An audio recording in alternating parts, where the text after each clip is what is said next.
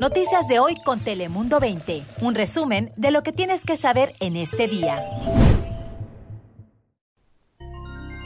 Bienvenidos a nuestro noticiero digital de Telemundo 20. Yo soy Melisa Sandoval y hoy podrá tener las noticias más importantes del día resumidas en pocos minutos a su disposición para estar informado en cualquier momento cuando lo desee. Así que empecemos. Buscando a Maya, estamos buscando su cuerpo, queremos justicia para la familia y justicia para sus hijos. Se cumplen tres meses desde la desaparición de Maya Millet, una madre de Chula Vista, quien fue vista por última vez el 7 de enero. Y hoy su familia continúa su lucha en la búsqueda de esta madre. El cuñado de Millet contó a Telemundo 20 que el esposo de Maya fue quien la vio por última vez luego de una discusión. La familia indica que no han visto a los tres hijos de la desaparecida desde hace semanas y que el esposo no ha cooperado con la búsqueda ha manejado una, una junta por online, le están a uno enseñando demostrar, cómo va a ser todo, los, los, la seguridad que va a tener, los métodos que van a implementar, cómo van a estar los niños, cómo van a entrar, cómo van a estar en el aula. Entonces se ha seguido unos protocolos muy, muy pues para mí es, es muy, muy seguro a partir de este lunes, los estudiantes del Distrito Escolar de San Isidro regresarán al salón de clase, pero únicamente estarán en el campus una a dos veces a la semana.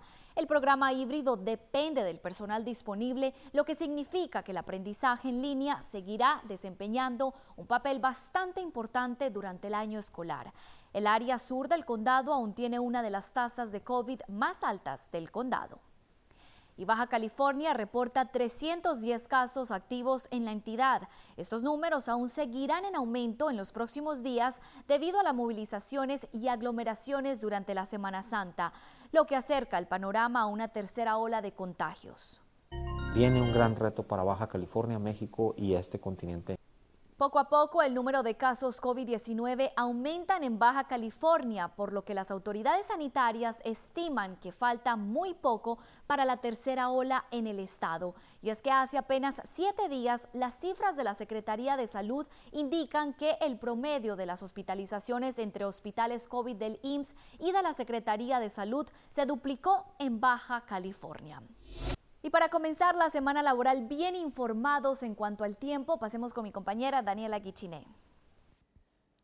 Hola Melissa, bonito lunes para todos ustedes, un lunes ya un poco gris y también con temperaturas algo más frescas, aunque será mañana martes el día más frío de toda la semana, van a estar incrementando las nubes y también la probabilidad de llovizna, sobre todo para la zona de las costas, está vigente durante las primeras horas de este martes, así como también durante la noche, y esto es a causa de una baja presión proveniente del norte que va a traer también fuertes vientos de hasta 50 millas por hora para montañas y desiertos donde incluso podrían registrar tormentas de arena. Pero bueno, todo esto es para el martes.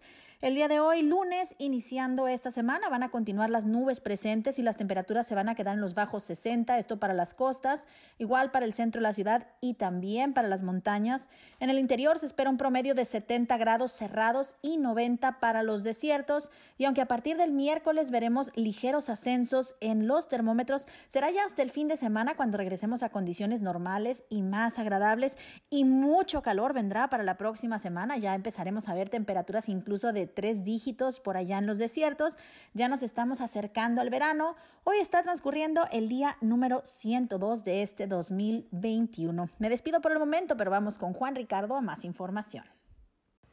Hola, hola Daniela, muchísimas gracias. Espero que estés teniendo un excelente inicio de semana y comencemos con historias relacionadas al COVID-19 y es que según los Centros para el Control y Prevención de Enfermedades, los casi 5 millones de dosis de Johnson Johnson esperadas para ser distribuidas esta semana cayó a casi 700 mil, causando que el suministro de esta vacuna en California cayera de 573 mil a casi 68 mil dosis disponibles.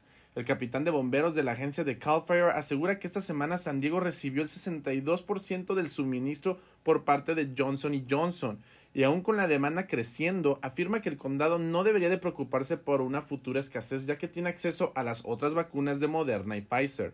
Mientras tanto, Johnson Johnson espera autorización para volver a la producción normal y los funcionarios de la compañía dicen que podrían entregar hasta 8 millones de dosis por semana en todo el país.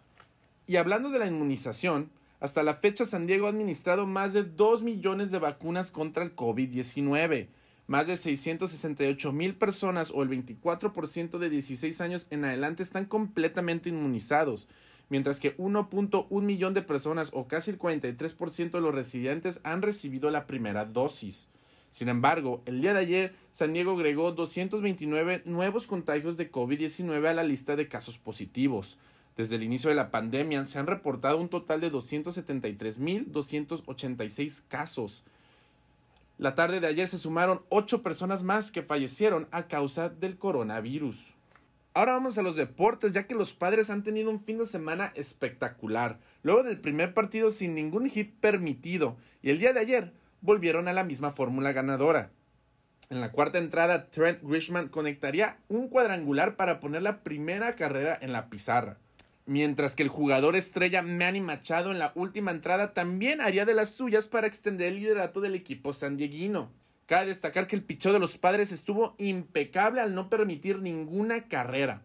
Los padres ganan el juego 2 a 0 y se encuentran en Pittsburgh para empezar la serie contra los Piratas. Esto es todo por mi parte. Regresamos contigo, Melissa, con más información. Muchísimas gracias, Juan Ricardo, por ese reporte. Y en otras noticias. A pesar que un sinnúmero de políticas fronterizas terminaron bajo la era de Trump, bajo la administración Biden miles de inmigrantes continúan siendo retornados a México, de acuerdo con el periódico de San Diego Tribune. Aproximadamente 2.000 personas han sido transportadas desde Texas a San Diego y luego expulsadas a Tijuana reportan que todos los solicitantes son familias con niños y se hace disponible a través de una política conocida como el Título 42. Esto en respuesta al aumento de cruces, particularmente en el estado de Texas. Tanto la administración Trump como la de Biden aseguran que la medida es necesaria para minimizar el tiempo que los migrantes pasan en las celdas de la patrulla fronteriza durante la pandemia. Muchísimas gracias por habernos acompañado. Nos vemos en la próxima. Chao, chao. Noticias de hoy con Telemundo 20. Suscríbete para recibir alertas y actualizaciones cada día.